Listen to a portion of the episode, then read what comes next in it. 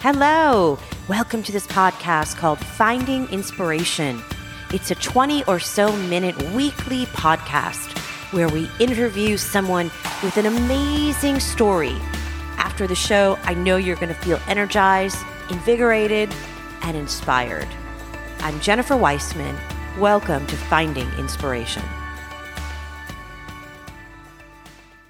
Education in America is certainly a hot topic these days, so what the heck? I thought I'd jump in myself. Today we're going to have a conversation with Stephen Schuck, who's the founder of a school choice program in the state of Colorado called Parents Challenge. There are real people behind the statistics of Parents Challenge, including Divon Walker, who grew up in a very poor family through Parents Challenge, gone on to Stanford University. He's now a urologist. To the Torres family, who sent five kids through the Parents Challenge program, and they are all successful successful in their own professions. Before you touch that button, take a quick listen to the summary of Parents Challenge when we give out our scholarships and grants, we're going to give them to low income parents who can choose whatever kind of school they want. If they want to keep their kid in public school, who the hell am I to tell them they need to pull out? Low income parents with the same kind of choice that high income parents already have and try to level the scale. Parents Challenge is not a philanthropy, Parents Challenge is a partnership. Left, right, or center, I think we can all agree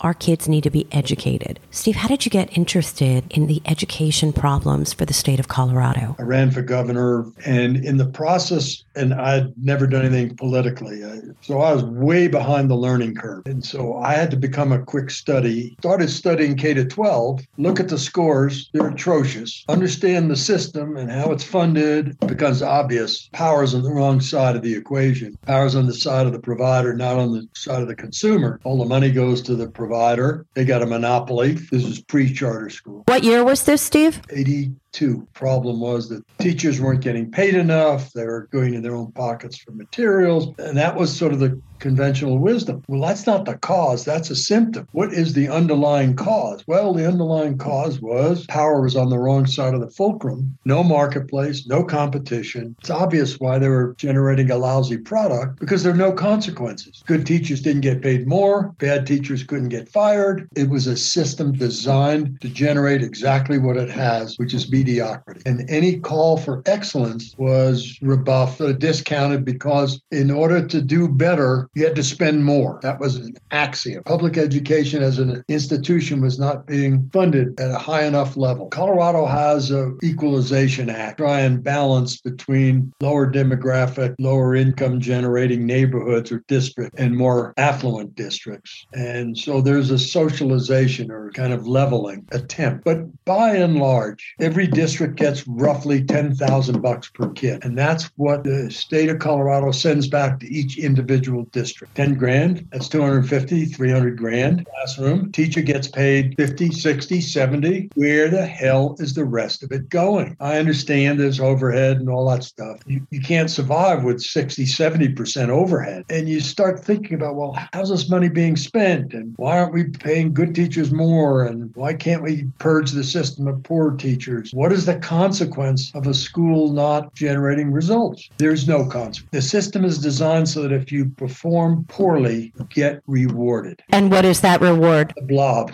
which is a perfect description. The blob gets a fixed amount of money, number of kids times 10 grand, and it allocates it amongst the schools within the district. Then it allocates those dollars per school. If a school does poorly, the only explanation the blob has is that it can only be failing because it doesn't have enough money. So it reallocates more dollars to that school. So where do those dollars come from? Well, there was the finite pool for the district. So if you take more dollars and allocate it to a poorer performing school. The only place from which that those dollars can come are the higher performing schools. So now you have a system that's penalizing success and rewarding failure. It is so poorly designed, just no correlation between results and performance. Well, we know how the story ends. You lost the governorship, but as a result of running for governor for the state of Colorado, you took on changing the education system and created Parents Challenge. What are the options? I get introduced to vouchers, And that's really what Parents Challenge is all about. So vouchers, which essentially just say if you're going to spend 10,000 bucks per kid, give the 10 grand to the parent in the form of a voucher, and let that parent shop. Pick the schools best for their kid. And then you create a marketplace, then you reward success, then you empower low income families. You map out the poorest performing schools. You'll find out almost without exception, they're in the lowest socioeconomic neighborhoods. And this gets the parents' challenge. Low income families, they're stuck in the neighborhoods in which they can afford to live. And so, what does the system do? It sends their dregs to those schools because they can't fire them. So, they do the exact opposite of what Mike Miles does in his charters, where he sends his highest performing teachers to the highest need schools, highest need classrooms. Steve, you're laying out a prescription for continued failure,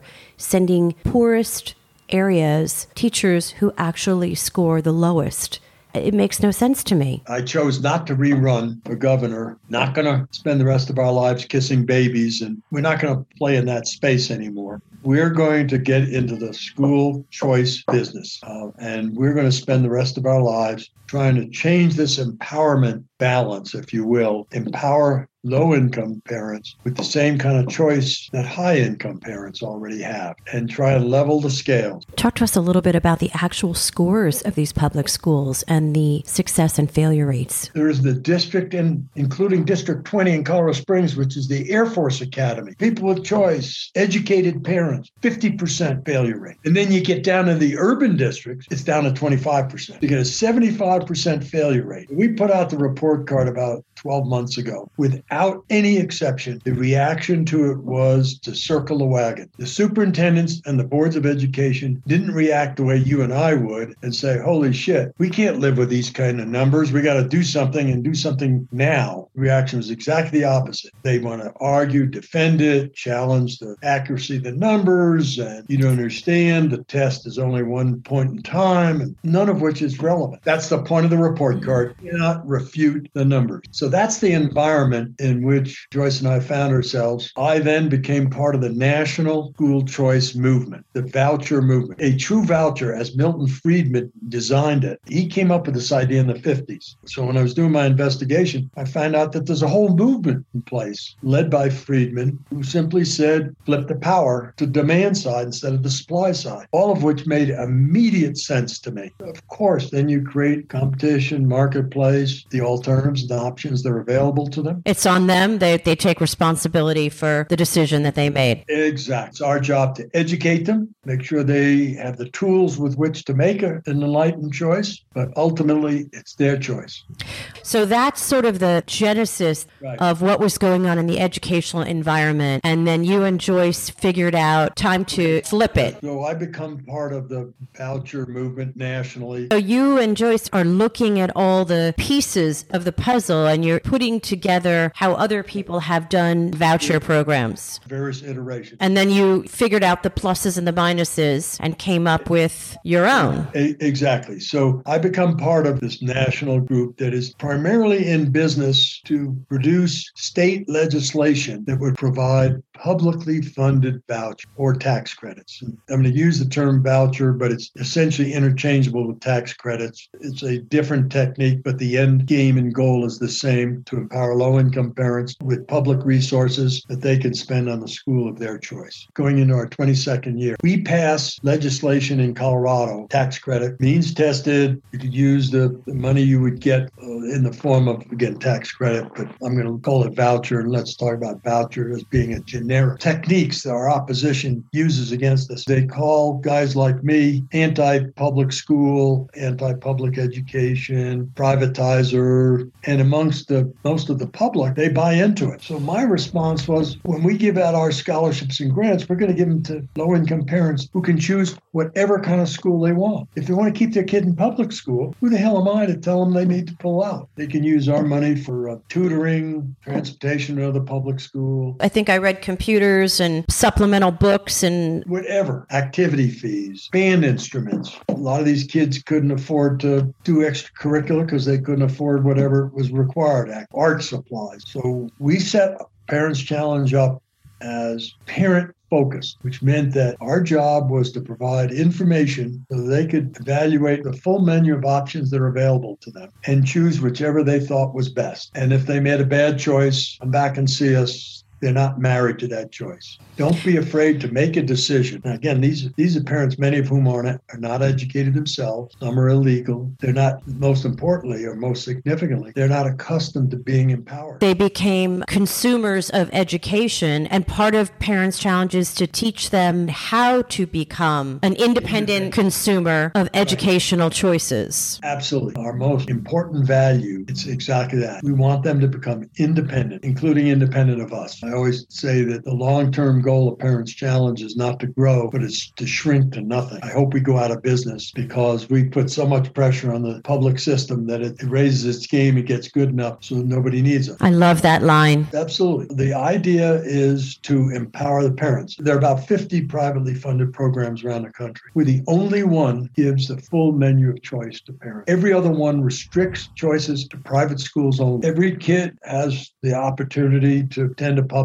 school in the in his or her neighborhood. And if they don't have the ability to either relocate or to select another school, they're relegated to that school regardless of its quality, regardless of its suitability for that particular child. Maybe that child's totally tactile, dyslexic, whatever. It's it's a one size fits all model. And the result is that many kids, I would argue that most kids, are stuck in an institution that by definition is not designed to meet that child's needs. A school choice environment gives those parents the control over their dollars. So instead of the dollars going to the school in the system, the same dollars go to the parents instead. And they get to shop in the marketplace and find whatever school is best for their child. If it happens to be their neighborhood school, great. If it isn't, they get to determine what the trade offs are that they want to make. Do they want to go all the way across town because the school has a better football team or a better arts program or a better STEM program? They should be empowered to be able to do the same thing for their child's education that they do when they're trying to buy an automobile. Shop it. Absolutely. Shop what is best, your trade offs. Not everybody can afford a Mercedes. So you've got public school, private, charter, and home. All the school choices fall into one of those four categories. For instance, within private schools, parents challenge who send their kids to Shiva, Catholic school, fundamental evangelical schools, public school better fits the needs of the child. Not only do the kids get educational benefit, the parents grow courage, they grow confidence, and they learn to advocate for their kids through your empowerment program. Parents Challenge actually helps the kids and the parents. Absolutely. Bingo. Now, a second piece of Parents Challenge, which is unique. One is what I just described. We provide parents with resources to select from the full menu of school options. For instance, if they pick homeschool, they can use our money for curriculum and whatever else supplements. And the second thing we do that is absolutely unique is what we call parent empowerment mentoring session. We run about 25 or 30 sessions each school year. We poll our parents in the spring of each year and ask them what subjects subjects they'd like to be mentored in. What subjects are bothering? What subjects would enrich their lives and their children's lives? And they identify for us in the spring what they want. We bring in experts in whatever subjects. We provide free dinner, free childcare. We videotape all these sessions. Some of them are mandatory, most of them are optional. 150, 200 parents in each one of these sessions. Subjects like bullying, how to prepare for a parent teachers conference, how to protect your child on the internet, financial literacy literacy for the parent, nutrition, how to prepare your child for college track or career track. Many of these parents have no clue that their kids are intelligent enough to be able to go to college because they didn't and they, they don't understand the system. So we try and help them put their child on the proper track when they're freshmen in high school, not when they're juniors or seniors it's too late to take the kind of courses they need. The lengths that you have gone in Parents Challenge to solve not only the education problem, but fill the gaps with the parents. How would they know what a common app is? How would they know the process? It's very difficult. And I guess it took an entrepreneurial spirit to look at the donut hole. What's missing here? It's interesting you mentioned that, Jennifer, because I hadn't thought about it till you just said it. All of my peers, all of my buddies who are running various programs around the country and who've been part of this movement, almost without exception, are entrepreneurs. So my peers are guys like me. When they make a charitable contribution, take it out of their own pocket, not out of stockholders' pocket. You have incredible graduation rates. Families who've sent four and five kids through Parents Challenge. Some of the parents, I think, have gone on and gotten their education as well. You have a contagious need for civic duty. For the last 40 years, you dug into your community and figured out where are the donut holes that need to be filled. What would you tell others who see some kind of societal problem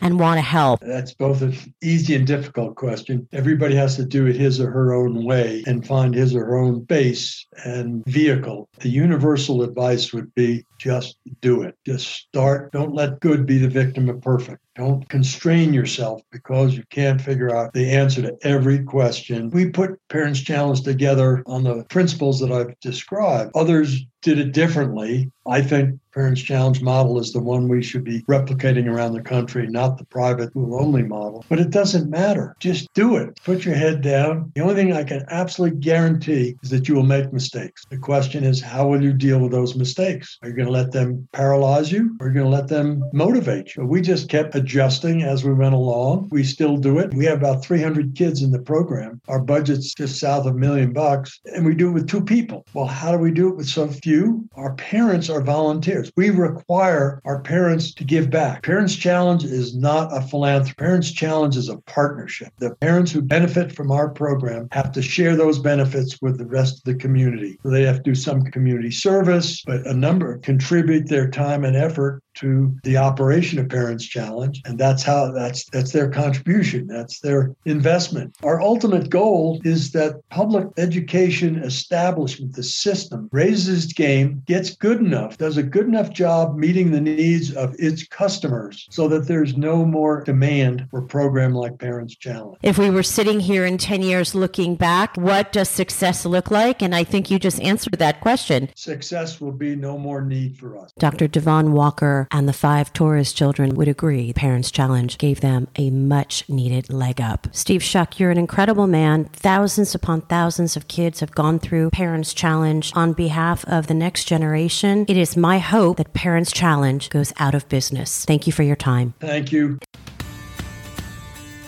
Thank you for joining us this week on Finding Inspiration. Hey, I would appreciate it if you would click on that subscribe button and share this podcast with a friend. See you next week. I'm Jennifer Weissman.